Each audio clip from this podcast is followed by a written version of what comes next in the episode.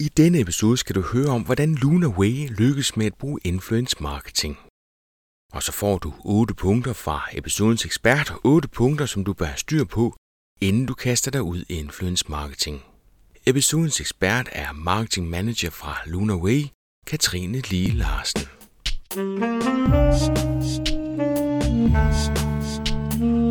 Velkommen til Potterkort, en podcast om markedsføring på internettet. Din vært er Ip Potter. Luna Way er gået fra, at influencer marketing var ubetydelig i starten, til at det i dag står for 50% af deres samlede paid budget. 50% det er altså halvdelen af de penge, som de bruger på annoncering. Og det gør man kun, hvis det virker. Katrine Lee Larsen har beskæftiget sig med influencer marketing i snart syv år. Hendes karriere inden for influencer marketing startede dog på den anden side af bordet, hvor hun administrerer og havde en af Danmarks første og største blogs. Hun har altså siddet på forreste række siden branchens begyndelse, og hun har deltaget i 300 plus blogorienterede events og modtaget et hav af mulige og umulige samarbejdsaftaler fra brands, virksomheder og bureauer. Katrine fortæller her om, hvordan Luna Way arbejder med influencer marketing og kommer med 8 punkter eller pointer til dig, der vil have succes med influencer marketing. Tipper fat til webbureauet CO3 og IT Forum for at bakke op om podcasten, og så kan du godt glæde dig, for her kommer Katrine Lie Larsen. Mit navn det er Katrine Lie Larsen, og øh, til daglig der har jeg min gang i fintech-virksomheden Lunaway, hvor jeg sidder som marketing manager. Hvad laver en marketing manager ved Lunaway? Uha, jeg laver rigtig mange ting. Det er nærmest ikke det, jeg ikke laver, men jeg står sådan primært for kampagner. Øhm, og så øh, har jeg også stået for vores influencer marketing, som vi har haft ret stor succes med. Ja. Øhm, og i starten var vi ligesom mange andre meget forsigtige med det, men vi har siden 2018 faktisk fordoblet vores budget fire gange øhm, på, hvad vi bruger på influencer marketing. Og det har jo selvfølgelig været, fordi vi har haft rigtig stor succes med det. Fordi I kan se, det virker? Det kan vi. Fordi vi kan faktisk se, at øh, på sign-ups, som er en af vores vigtigste KPI'er, jamen der får vi faktisk 3,5 gange billigere sign-ups igennem via de her influencer-annoncer, vi bruger. Øh, og det samme med installs har vi også fået tre gange billigere installs. Billigere end hvad? Altså billigere end jeres gennemsnit, eller billigere end... Billigere end vores normale annoncer øh, som vi selv laver. Så har vi nogle grafiske annoncer, vi har også hyret nogle øh, modeller og sådan noget ind, men vores influencer, specifikke influencer-annoncer, øh, altså laver bare billigere sign-ups og billigere installs. Og det har vi selvfølgelig en tese omkring, at det er fordi, at influencer øh, skaber troværdighed. Man har set dem før, øh, man kender måske lidt til deres værdisæt, og derfor stoler man på, øh, på deres anbefalinger. Mm. Øhm, og man kan sige, at meget af det annoncer i dag, det mangler, det er troværdighed. Og så har vi bare fundet ud af, at man behøver ikke nødvendigvis at skulle booke Nikolaj Koster Valdau ind, øh, for at, øh, at det skal give nogle resultater. Nej, fordi der, der skal vi lige noget, fordi du siger influence-annoncer. Ja, altså jeg vil sige, øh, den måde vi har arbejdet med det i Lunaway, har vi ligesom valgt at kalde det for en tre trin kanalstrategi. Jeg ved ikke, om, man kan, om, det er noget, om der er noget, der hedder det. Det er noget, vi selv har fundet på, i hvert fald. Det lyder, det lyder, det lyder, det lyder meget kompliceret, ikke? men det er det faktisk slet ikke. Det vi egentlig har gjort, det er, at vi har delt det op i tre trin. Mange de bruger egentlig influencer på deres egen platform. Det er sådan den traditionelle måde at bruge den på. Hvilket vi også har gjort, hvor de har lavet en story, hvor de ligesom har delt en hverdagssituation. Det vi så har gjort, der er lidt anderledes, det er, at vi samtidig kører sådan nogle social ads med de her udvalgte influencers, øh, hvor vi så laver ret segmenteret og målrettet native øh, annoncer. Øh, og det er de her annoncer, som har givet os 3,5 gange billigere sign-ups og billigere installs. Ja. Hvad, hvad er en social native annonce, siger du? Vi bruger primært Instagram og Snapchat som vores øh, øh, kanal. Så det er, øh, det er social ads er egentlig bare SoMe, altså social media annoncer. Det er nogle annoncer, som I betaler for at få, få det ud, men, men hvor, hvor er det, de adskiller sig fra de andre? Er det fordi, det er nogen, jeres influencer har lavet, eller er det fordi, Præcis. I bruger jeres influencer i de her annoncer? Det er nogen, de laver, og de laver det primært i sådan det mest simple format, man overhovedet kan komme i, komme i tanke om. Sådan nærmest sådan selfie-format, hvor de bare siger, hey, I burde skulle, jeg har aldrig kunne spare op til, øh, til noget før i mit liv. Nu har jeg fået Lunaway, øh. og nu kører det bare for mig. Og de her annoncer, øh, også fordi de ikke er særlig produceret, de er ikke særlig sådan professionelle i deres udtryk, de virker egentlig meget øh, autentiske, når man scroller øh, igennem sit feed, eller ser en story, eller ser øh, noget på Snapchat. Så jeg tror også, der er et element i, at de ikke forstyrrer dig. De afbryder dig ikke i din scrollen, eller hvad man skal kalde det. Nej, de er så meget lojale over for den platform, øh, som, som de befinder sig på. Og vi sætter heller ikke influenceren i en meget opstillet rolle. Hun er stadig, eller hun eller han er stadig fuldstændig sin egen og sig selv, og gør det på den måde, de normalt vil tale på deres egen platform. Men i hvert fald opdrag har de fået fra jer af, så har I defineret, hvad det er, de skal lave, eller er det noget, I selv finder på? Vi har selvfølgelig talt rigtig meget om, øh, hvordan øh, deres egen story skal være, hvordan passer det ind i deres liv. Jeg, jeg bruger altid rigtig meget tid på at sætte mig ind i deres øh, sådan livssituation, så vi kan prøve at lave noget, der, der føles autentisk, både for dem selv, men også for deres øh, følgere. Og det samme bruger vi egentlig, når vi laver de her social ads. Øhm, og tredje trin i vores trætrin kanalstrategi, altså det vi kalder aktivering, fordi vi har faktisk brugt dem i et step dybere igen. Vi har jo en app, Lunaway er en app, øhm, og øh, man skal igennem et, et sign-up flow, man skal også ind og toppe sin konto op for at komme i gang med at bruge, øh, bruge sin Lunaway app, og det har vi altså haft lidt udfordringer med nogle gange, at folk de bliver simpelthen døde brugere. Så har vi så fået øh, de her influencer til at lave nogle in-app videoer, som vi sender ud til folk. Eksempelvis så får en bruger tre dage efter, de har tilmeldt sig, en video fra en influencer, hvor de ligesom siger, hvor nemt det er at toppe sin konto op. Og det har faktisk givet, altså øget vores MAU, som er Monthly Active Users, gevaldigt. Øh, vi kan se, at det er som om, at de føler, at influenceren taler direkte til dem. Så de går nærmest direkte ind og topper deres konto op. Det er vildt spændende, Katrine. Så hvis vi lige prøver at samle op den tre-trins kanalstrategi, ja. som I kører, øh, det kunne vi kalde for ISA. Det er først, at det kommer ud på influencers egen platform. Måler I også på det? Eller, øh, altså, det er der vel ikke nogen, der klikker på, så går direkte ind og signer sig op? Det, det er der faktisk også rigtig mange, der gør. Det er der? Ja, okay. det har vi. Så vi, det vi, vores første KPI med step 1, det er awareness, men det er også sign-ups. Og fordi Instagram øh, ligesom har den her funktion, der hedder swipe up, øh, har, vi, har vi også haft stor succes med, med, med sign-ups via deres egen platform. Og der får vi faktisk nærmest 30% af alle vores øh, sign-ups fra i dag. Får I 30% af sign-ups fra øh, Instagram Stories, eller ja. fra det, de laver? Fra influencers, vil jeg, sige, vil jeg kalde det. Ja. Fordi at det vi så, der er også nogle mennesker, fordi vi arbejder altså i den finansielle sektor, og vi arbejder med folks penge. Så er der også nogen, de skal lige have den gentaget et par gange, før de tør at kaste sig ud i det. Og den, øh, eller den målgruppe, den fanger vi ligesom via de her social ads. Øh, så dem her, der lige skal se det igen, de har set Instagram storyen, så ser de også lige en annonce, og så er der altså mange af dem, der tænker, ej okay, ved du hvad, nu prøver jeg det. Og så får vi lige den sidste hale med via de her øh, annoncer. Og så vil vi jo så gerne have dem aktiveret også, når vi så har fået dem ind på vores egen platform. Så det er så øh, de tre trin, vi gør. Hvad er det for nogle, I tager fat i? Er det uh, Instagram udelukkende, eller er det også Facebook? Er det Twitter? Er det Snapchat? Eller er det Instagram, der lykkes for jer?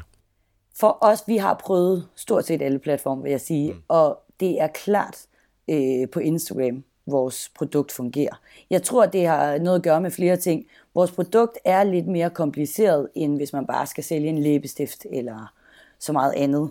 Så derfor er der behov for, at der lige bliver talt lidt og forklaret lidt.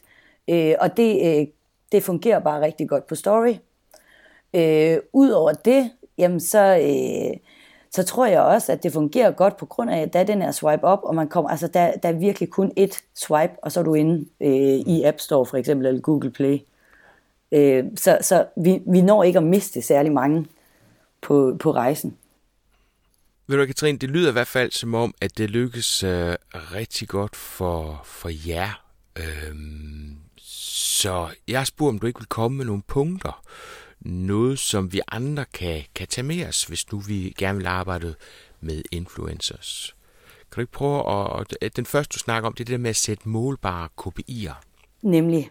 Og det, altså, det handler jo både om, at man skal kunne øh, måle på sine resultater øh, til slut i en kampagne.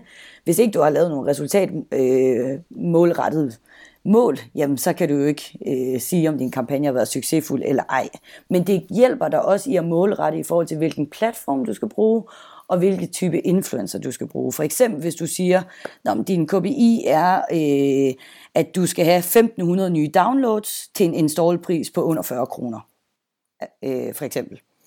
Jamen så øh, har du ligesom en målretning for hele din kampagne. Så derfor siger jeg altid til folk, at det er det første, man skal definere det er, hvad er det, du gerne vil have ud af den her kampagne? For hvis ikke du ved det selv, jamen, så er det virkelig også svært for en influencer at skulle indfri det.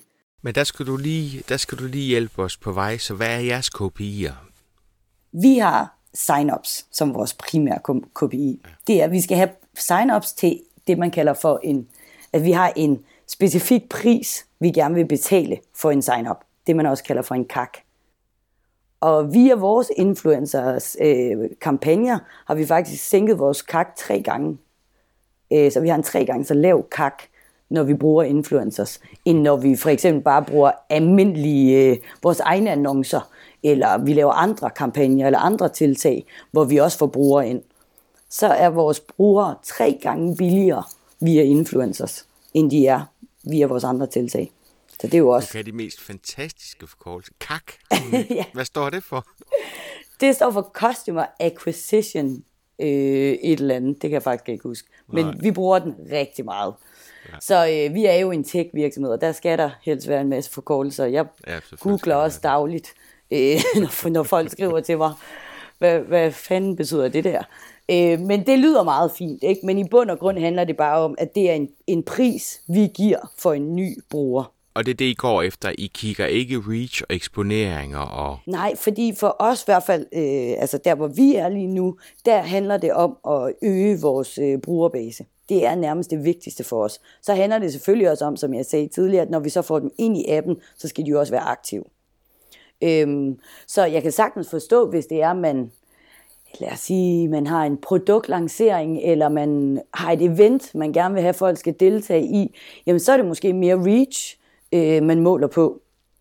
Øh, det, det er jo meget forskelligt, alt efter hvad, hvad, hvad du gerne vil med de her influencers. Og det er også derfor, der er ikke en opskrift, der ligesom passer til alle. Men de her øh, enkelte dele, jeg vil gå igennem, er noget, alle burde hvad skal man sige, tænke ind i deres influencer-kampagne, hvad enten det er en kæmpe kampagne til flere millioner, eller om man lige skal teste, øh, teste det af, så er det altså nogle ting, jeg synes er fuldstændig afgørende for at få succes. Så hvis vi går til den næste, som måske også giver lidt sig selv, men det, det er der altså mange, der overser den her del også, men det er, at man bliver altså også nødt til, for at kunne få succes med influencer marketing, ligesom at forstå og kende sit eget øh, audience eller målgruppe. Så, øh, så ikke nok med, at man skal sætte nogle mål, jamen så skal du også finde ud af, hvem er det, du gerne vil ramme.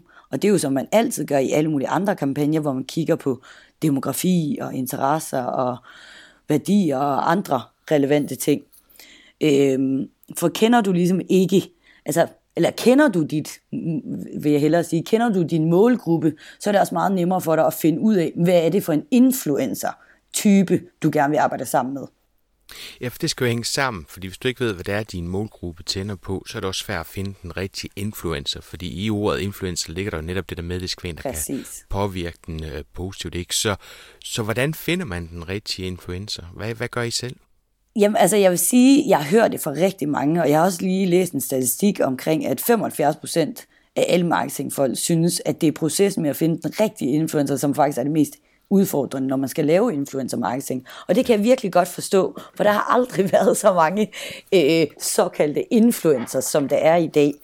Øhm, og, og det er mega svært at sige præcis, hvordan man gør. Jeg har sådan nogle hovedregler, jeg går efter.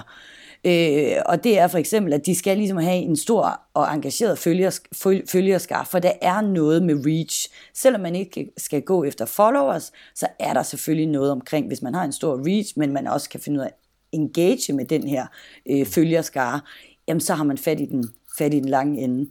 Så skal de også kunne være relevante for dine, dine kunder, de skal fremstå troværdige, og de skal have et højt aktivitetsniveau. Og så kommer der faktisk den her, jeg synes, der er den allervigtigste, det er, at de skal ligesom i deres tone og stil matche en, altså dit brand, øhm, for, for ligesom at fremstå autentiske.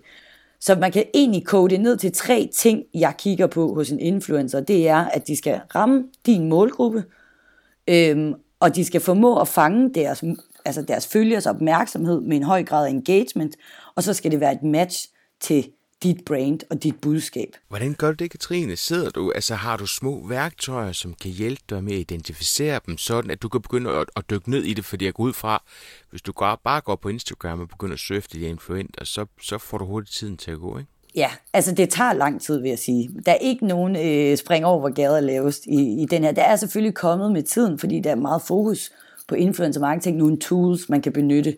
Jeg gør det ret old school, fordi jeg kan godt lide ligesom at, at være med øh, hele vejen.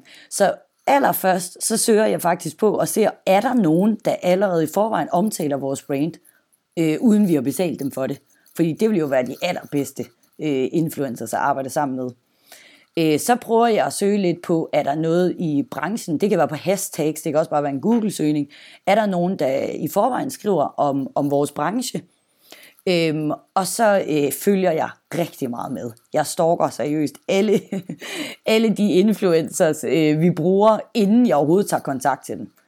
Øh, både for at se, hvordan leverer de et budskab, og altså, hvad, hvad, hvad er deres sådan, øh, unikke metode, øh, og passer det til os. Så det, det, kræver, det her step kræver rigtig øh, meget research. Og igen, det, det er altså skide svært at springe over, hvor gader laves i den, fordi... Men du er godt nok også pik, ikke? Altså, du vil have nogen, som har øh, mange følgere. Det skal være de mm. rigtige følgere. De skal kommunikere rigtigt til målgruppen. Deres tone of voice skal matche uh, Luna Ways. Det, mm. det er jo rigtig mange ting, du stiller op. Altså, der er rigtig meget software, der ikke vil kunne gøre det her for dig. Præcis. Så det er også derfor, jeg har faktisk prøvet rigtig mange tools af. Øh, men men jeg, jeg ender altid med at gøre det på min egen gammeldags fasong igen, fordi at det er så vigtigt, at man forstår den influencer, man arbejder sammen med. Øh, jeg har prøvet virkelig mange gange at, øh, at afvige fra mine normale metoder og endt ud i at have nogle influencers, hvor øh, de er super dygtige til det, de gør, men de passer bare ikke til vores brand. Og hvis ikke de passer til vores brand, jamen, så bliver det utroværdig omtale. Og det er da hverken influenceren eller os for noget ud af det. Faktisk kan det skade både influencerens omdømme og vores. Og det er jo lidt ærgerligt, kan man sige.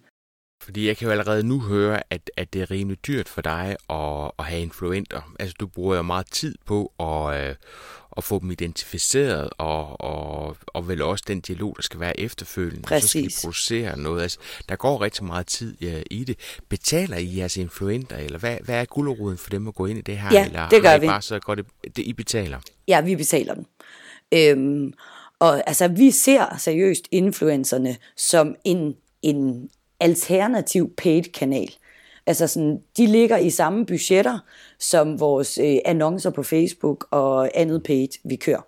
Fordi de genererer det samme, faktisk billigere, øh, og, og det er samme metode på en eller anden måde, ikke, kan man sige, at de, de skaber vores sign-ups på.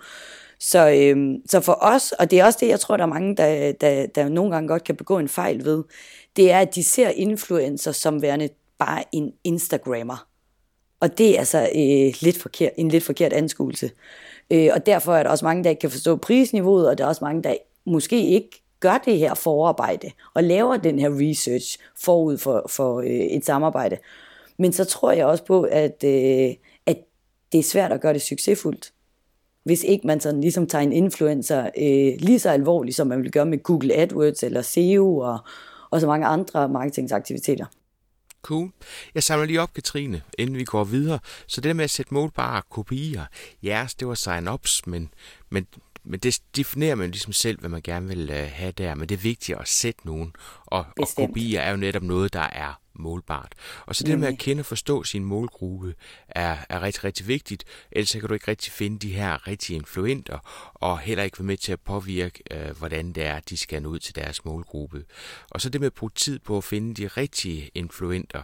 Og jeg synes, det er meget fint. Jeg kan høre, at du har en hel række af parametre, som, som du bruger netop for at kunne finde de, de rigtige. Og så går det over i den, der hedder skab stærke relationer. Ja. Kan du prøve at uddybe det? I modsætning til traditionel marketing, så er en af de vigtigste ting, i hvert fald for mig, når jeg arbejder med influencer marketing, det er at skabe relationer. Og gerne stærke relationer selvfølgelig. Øhm, fordi det, der er vigtigt, det er, at der skal være en autentisk forbindelse imellem dit brand og en potentiel influencer. Igen, hvis ikke der er den her autentiske forbindelse, jamen så er det virkelig også svært at øh, nå influencerens følger, og det er jo i bund og grund dem, man gerne vil nå, dine potentielle kunder, øh, nye kunder. Så, så derfor er det for mig rigtig vigtigt, at man forud for, at man eksekverer, jamen ligesom formår at opbygge, opbygge en, en eller anden form for relation. Og det gør man et ved at stalke dem helt vildt, så man lærer dem at kende. Øh, og det gør man også ved at øh, igen ikke bare sende et eller andet øh, brief til en influencer og sige, ja, det er så det her, du skal gøre. Jeg har både telefonsamtaler, jeg mødes nogle gange med dem til frokost, jeg inviterer dem ind på kontoret, de får en præsentation af Lunaway, og altså, der er rigtig, rigtig meget relationsopbygning i succesfuld influencer marketing. Der er en anden ting, der også er vigtigt på altså, grundet det her med relationer, og det er, hvis du kører en engangskampagne med en influencer, det er der som sådan ikke noget galt i, men jeg tror personligt på, at man får ikke lige så meget ud af det, som hvis man kører nogle lidt længerevarende samarbejdsaftaler. Fordi folk i dag bliver simpelthen eksponeret for så mange budskaber, og den skal ind flere gange. Så vi er faktisk begyndt at opdrage vores influencer til at være ambassadør i stedet for. Og det kræver altså noget mere relationsopbyggende arbejde at skabe en ambassadør, end bare at køre en engangskampagne.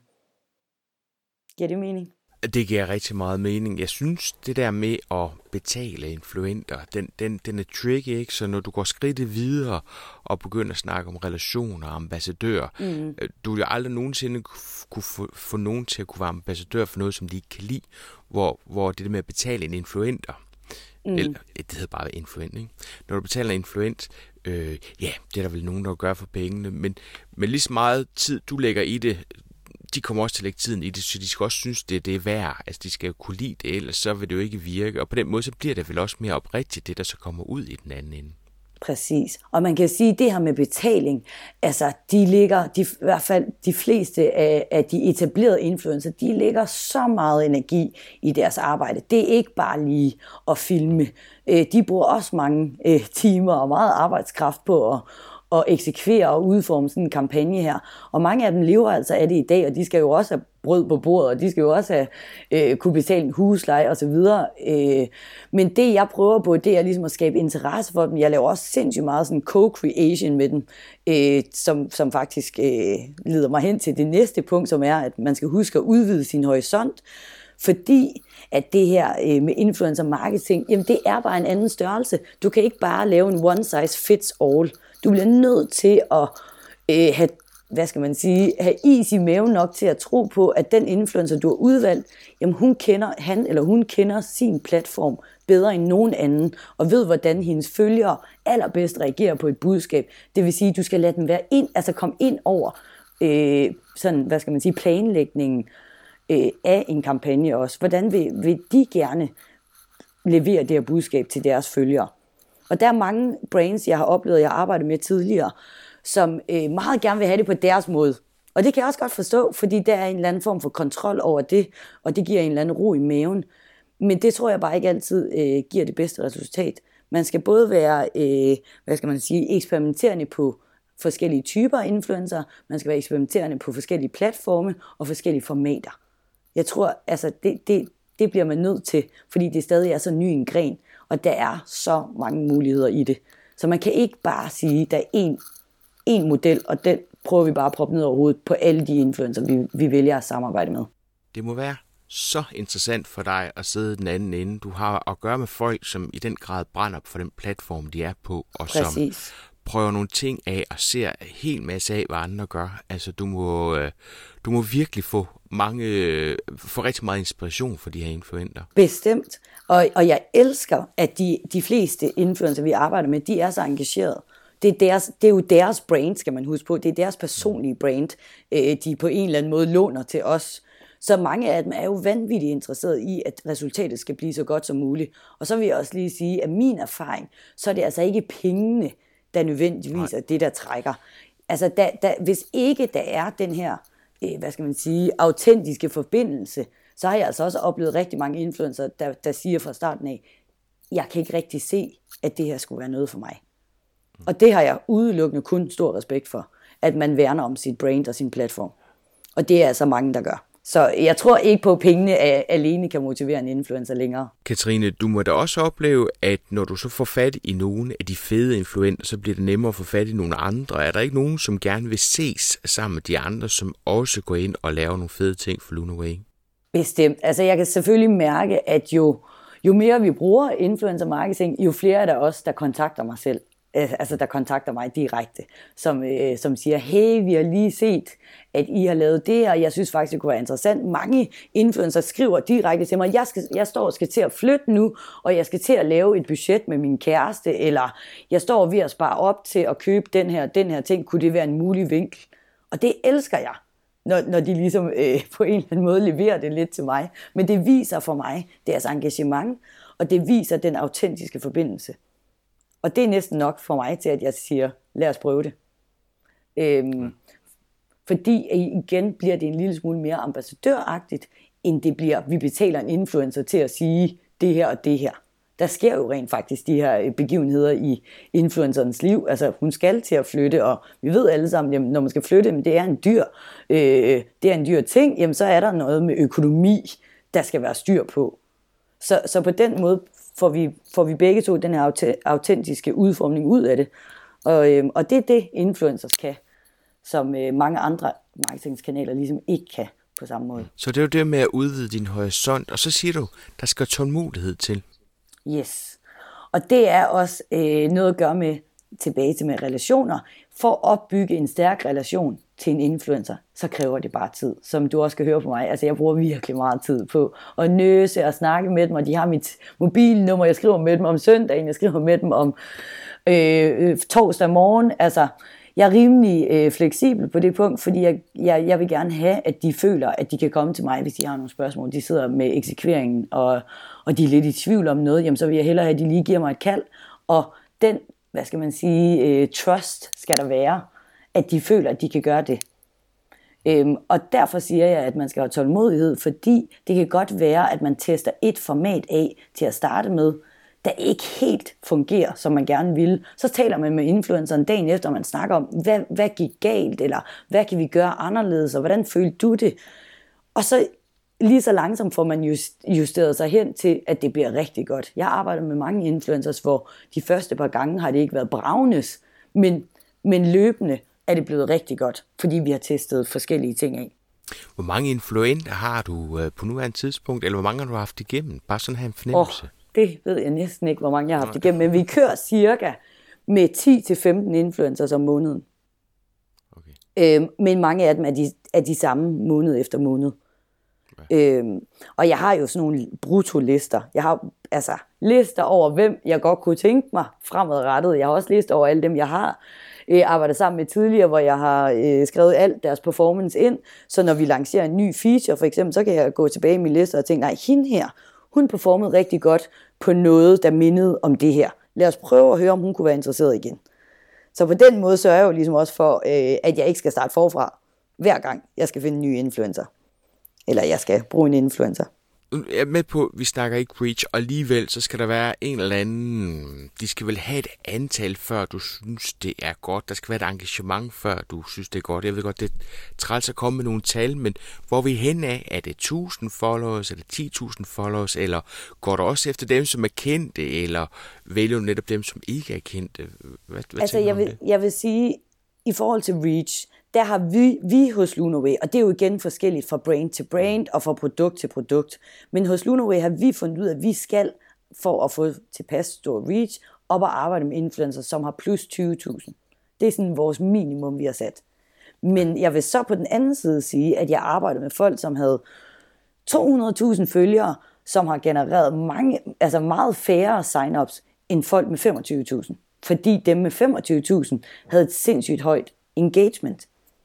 Eller havde stor engagement med deres øh, ja. følgere. Og, og man kan også sige, jo større du bliver, der er også sådan en, øh, en ting med, jo større du bliver, jamen, så falder dit engagement bare. Fordi klart nok kan du ikke nå at øh, gå i dialog og samtale med alle dine følgere, hvis du har 200.000. Men hvis du har 25.000, så tror jeg både, der er noget intimitet omkring, jamen der bliver svaret, når du skriver til en influencer, som har 25.000 på en direct message, eller der bliver svaret på en kommentar og sådan nogle ting. Derfor øges deres engagement også. Så det er meget svært at komme med et konkret bud, men der skal selvfølgelig være en forbindelse imellem reach og øh, engagement. Så jeg tror, ikke, vi nogensinde kommer til at arbejde med en influencer, som har 1000. Men det vil jeg så ikke være 100% sikker på, for der er jo også det nye, der hedder mikroinfluencers, som vi ikke har testet så meget af endnu. Og det vil nok kræve, at du griber tingene lidt anderledes an, fordi det, det må, altså hvis nu vi siger, at du skal have fat i 20 mikroinfluenter for Jamen. at have det samme som en med 20, ikke? så kan man sige, med den den ambition, du har omkring, og den måde, du engagerer dig i den enkelte influens, øh, mm. så vil det være så vil det være en anden, et andet spil, tænker jeg. Præcis, og det er netop også derfor, vi ikke har gjort det endnu. Det er ren og skær tidsoptimering. øhm, også fordi det fungerer, det vi gør nu. Så lige nu har vi ikke nogen intentioner om at skulle prøve at ændre på det. Øhm, men så var der en anden ting, du også spurgte mig om. Hvad var det? Det var det der med, om, altså, om du har taget fat i nogle kendte, eller går du netop udenom dem? Vi prøver faktisk at have et mix, fordi vi har også fundet ud af, at der er altså også noget omkring det her med, at der er et kendt ansigt, der på en eller anden måde lige kan sådan blåstemple dig. Øhm, men jeg vil sige, at dem vi har allerstørst succes med på vores KPI, der hedder signups, det er helt almindelige mennesker, som har fået på en eller anden måde fået, fået en masse følgere. Altså de her influencer, som ikke er kendte, men som for eksempel har startet en blog eller et eller andet, eller har en, en niche og går meget op i, øh, hvad kunne det være? Det kunne være sport, eller det kunne være mad, eller sådan nogle ting her. Så jeg vil sige, vi bruger kendte mennesker, men det er mere som branding. Ja. De, de genererer selvfølgelig også noget, men de genererer ikke i nærheden af det samme som almindelige mennesker med mange følgere. Der er ofte ikke det engagement på deres sociale profiler. Det er sådan lidt mere en envejskommunikation. Præcis. Og så synes jeg også, altså fordi vi har det produkt, vi har, fordi det er meget sådan, hvordan styrer du din hverdagsøkonomi, så passer det også lidt bedre. Det, det kan godt blive en lille smule øh, sådan søgt, hvis det er, man får øh, en meget, meget kendt person til at øh, skulle, skulle snakke om sin hverdagsøkonomi. Det kan godt clashe lidt med det billede, som følgeren sidder med af den pågældende øh, kendte person. Hvor man er vant til, ved de her almindelige mennesker, man er vant til at være fuldstændig en del af deres hverdag, nærmest fra hvad de spiser til morgenmad, til øh, om de er syge, eller om de er kede af det, eller om de har fået en kæreste, eller hvad end der sker i deres liv, så bliver man ligesom øh, sådan del, altså får man del i det. Og derfor fungerer det rigtig godt og virker rigtig autentisk, fordi det er jo også en del af ens hverdag, det her med ens økonomi. Det er jo faktisk en kæmpestor del del af ens hverdag. Så jeg tror, det bliver mere autentisk på den måde. Hvordan er det med markedsføringsloven og, og influencer marketing? Ja, altså jeg vil sige, da jeg startede med øh, influencer marketing for syv år siden, øh, var der slet ikke rigtig nogen regler på samme måde. Og øh, det er skide svært både for influencers og for øh, brands, fordi der bliver hele tiden opd- øh, lavet opdateringer inden for det. Mit bedste råd, det er virkelig at være ops på markedsføringsloven. Altså, man kan komme så grueligt galt afsted. Øhm, og der er nogle grundlæggende krav, som jeg bare synes, alle skal have styr på. Og der er kommet nogle ændringer, og for eksempel en ting, som mange de glemmer, det er, hvis man sender et produkt til en influencer, og de på en eller anden måde vælger at øh, lægge det på deres Instagram story, øh, selvom det er en gave, de har fået, jamen så skal det faktisk markeres som reklame. Og tidligere kunne man slippe afsted med, og der var, der var mange, der gjorde det sådan lidt strategisk, og tænkte, at vi har jo ikke betalt hende noget. Hvorfor så behøver de ikke at markere det? Fordi at mange brands stadig tror den dag i dag, at hvis det bliver markeret med reklame, jamen så er det på en eller anden måde sådan en stopper for et salg. Men det er det slet ikke, fordi følgere i dag, de vil egentlig bare hellere oplyses korrekt. Og hvis de synes, produktet er fedt, så skal de nok købe det alligevel, selvom at der står reklame på. I virkeligheden, så kan det være, at du fjerner nogle, nogle, nogle barriere ved at gøre det, fordi mange sidder alligevel og tænker, og om det mund ikke er noget, man er blevet betalt Præcis. for at, at sige, og dermed så fremstår det som utroværdigt. Præcis. Så, så det er i hvert fald vores, øh, vores tese hos Lunaway, det er, altså vi vil hellere markere for meget, end markere for lidt, fordi vi har også mm. tidligere øh, da vi beskæftigede os med, med influencer marketing, kommet galt afsted, øh, hvor vi lige fik en løftet pegefinger, og det har aldrig været intentionen at øh, vi på nogen måder vil prøve at snyde nogen.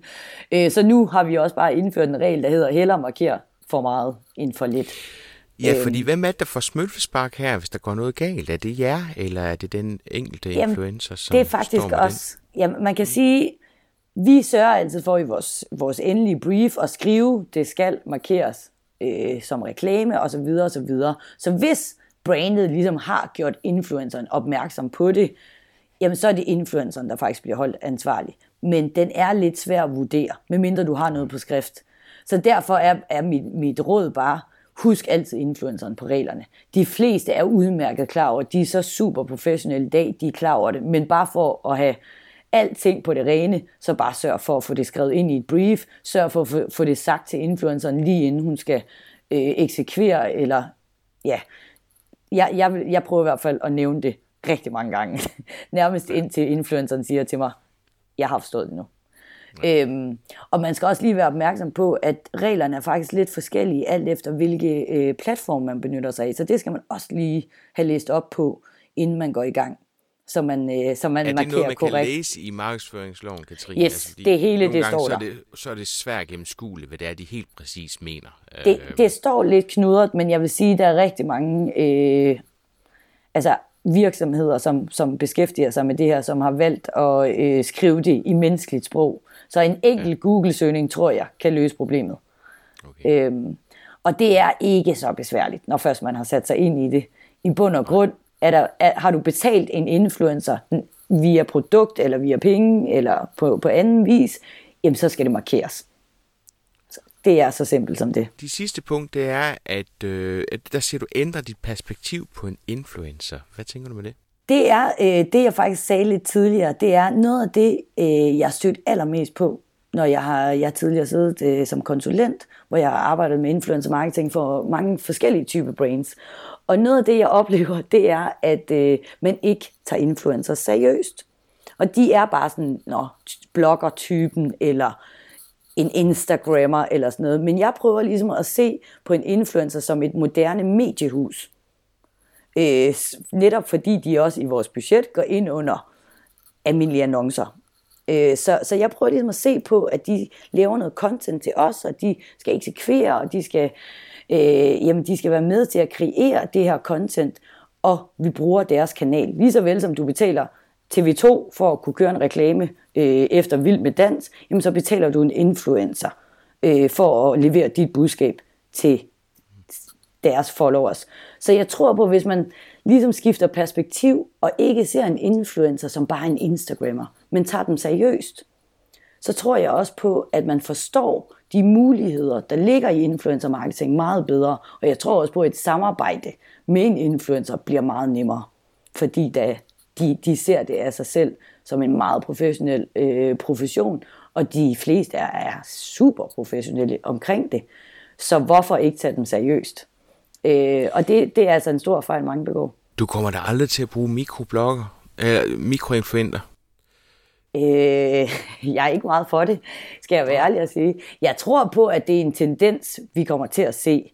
Og igen, så tror jeg på, at mikroinfluencers passer rigtig godt til alle mulige andre typer øh, brains og produkter. Men lige præcis for os har jeg svært ved lige at se forbindelsen. Jeg skal, jeg skal være ærlig og sige, at jeg er villig til at prøve det og teste det af. Helt sikkert. Øh, men lige nu er jeg lidt skeptisk omkring det overfor, i hvert fald i Lunaway-regi. Øh, fordi jeg synes, det fungerer så super godt det her. Jeg kan godt lide at arbejde med, med folk, der styr på deres, øh, deres shit. Altså. Og de har de her store influencer bare. Og mikroinfluencer er jo netop bare helt almindelige mennesker, der ikke lever af at formidle et budskab eller noget som helst. Og jeg tror på, at der ligger meget mere projektledelse i det, og der ligger meget mere tid. Og den tid har jeg bare ikke. Nej. Men det er også de trin nummer to, Katrine, som jeg tror, man lige skal have med det her. Netop det der med, at de så vælger at, at tage det, der bliver lavet, og så bruge nogle penge på det. Og det betyder så også, at det er kun et spørgsmål om at nå ud til mange, men det er også et spørgsmål om, der bliver lavet noget, som er, er godt, øh, autentisk, øh, og det er ikke sikkert, du får det i en mikroinfluenter, som jo egentlig ikke nødvendigvis sidder og beskæftiger sig så meget med, med mediet, som dine 20 plus 1000 influenter gør. Præcis, så det handler jo også om, man skal jo også øh, kigge sig selv i spejlet som brand og se, hvad er det, jeg gerne vil. Øh, og når man har fundet ud af igen sit, øh, sine KPI'er, jamen så kan det godt være, at svaret er, at man skal prøve, øh, prøve influencer marketing. For eksempel ved jeg, jeg, jeg kender et brand, som øh, skulle have, holde et event, øh, og brugte en masse influ- øh, hvad hedder det, mikroinfluencers i den specifikke by, hvor de skulle holde et event. Og det giver jo sindssygt god mening at, at, at aktivere nogle af de her øh, øh, nøglepersoner i et lokalt samfund, som øh, det kunne bare være øh, fitnesstræneren. Det kunne også være øh, ham, der står nede på tanken og snakker med, med, med alle de lokale. Altså det kunne være mange forskellige typer. Så, så lige præcis i den øh, kontekst, så gav det jo sindssygt god mening. Så øh, jeg, vil ikke, jeg vil ikke sige, at man ikke skal bruge det overhovedet, øh, men jeg vil bare sige, at man skal lige finde ud af, hvad det er, man gerne vil med influencer marketing inden. Katrine, er, er det, har du bygget det her op med Luna Way? Altså, der, der ligger jo nogle penge i det her. Vi går ud fra, at du ikke arbejder gratis. Ja. Er, det, er det dig, der har fået skabt det her, eller vidste Luna Way, da de ansatte dig, at det her det var noget, man ville, og det var noget, man ville bruge penge på? Øh, jeg, jeg, vil, jeg tror, de brugte også influencers inden, men havde ikke knækket koden til det. Øhm, og så vil jeg sige, at det er bestemt ikke mig alene, der har øh, fået det her op at køre. Jeg sidder med en dygtig traffic manager også, som sidder med alle de her social ads, øh, og hele teamet arbejder jo sammen omkring det her, for, netop fordi vi sidder og, øh, og har en meget vigtig KPI, der hedder sign-ups. Så øh, det er noget, vi, vi alle sammen bruger rigtig meget af vores tid på at beskæftige os med inde på kontoret. Så det er ikke kun mig alene, der sidder med det.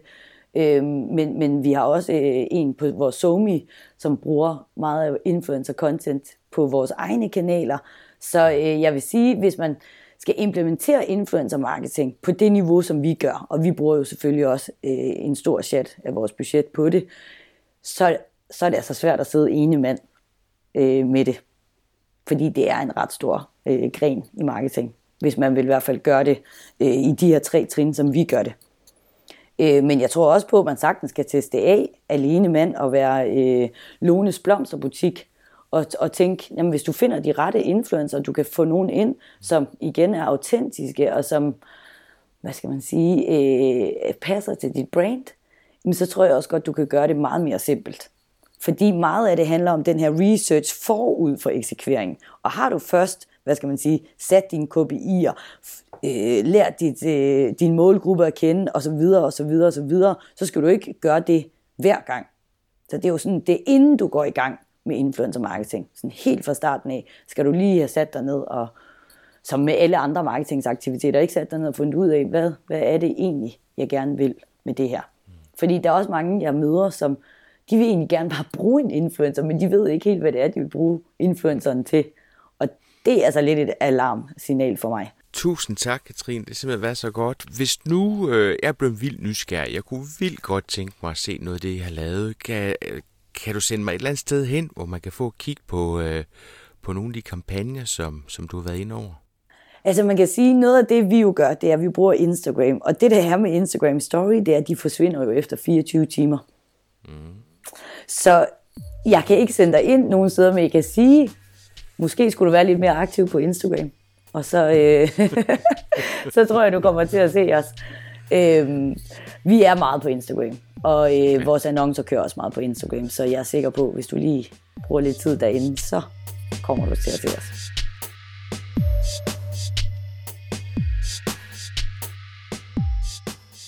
Ene gode sager. Jeg gentager lige Katrines tretrins raket. Det du skal have influencerne til at gøre, det er selvfølgelig at promovere dit produkt eller din service på deres egen platform, de ud til deres followers. Så tager man det indhold, de laver, og så bruger man det på sin social ads. Altså simpelthen bruger penge på at nå ud til den rigtige målgruppe. Og så tredje trin, som Katrine har i forhold til Lunaways, det er så, at de skal have dem aktiveret, og der var det, hun brugte de her videoer i app. Jeg tænker, at selvom vi har fået fat i nogle af de brugere, vi har, så skal de stadig aktiveres, så jeg tror, at den tredje del der, den tæller også for os andre. Vi høres ved.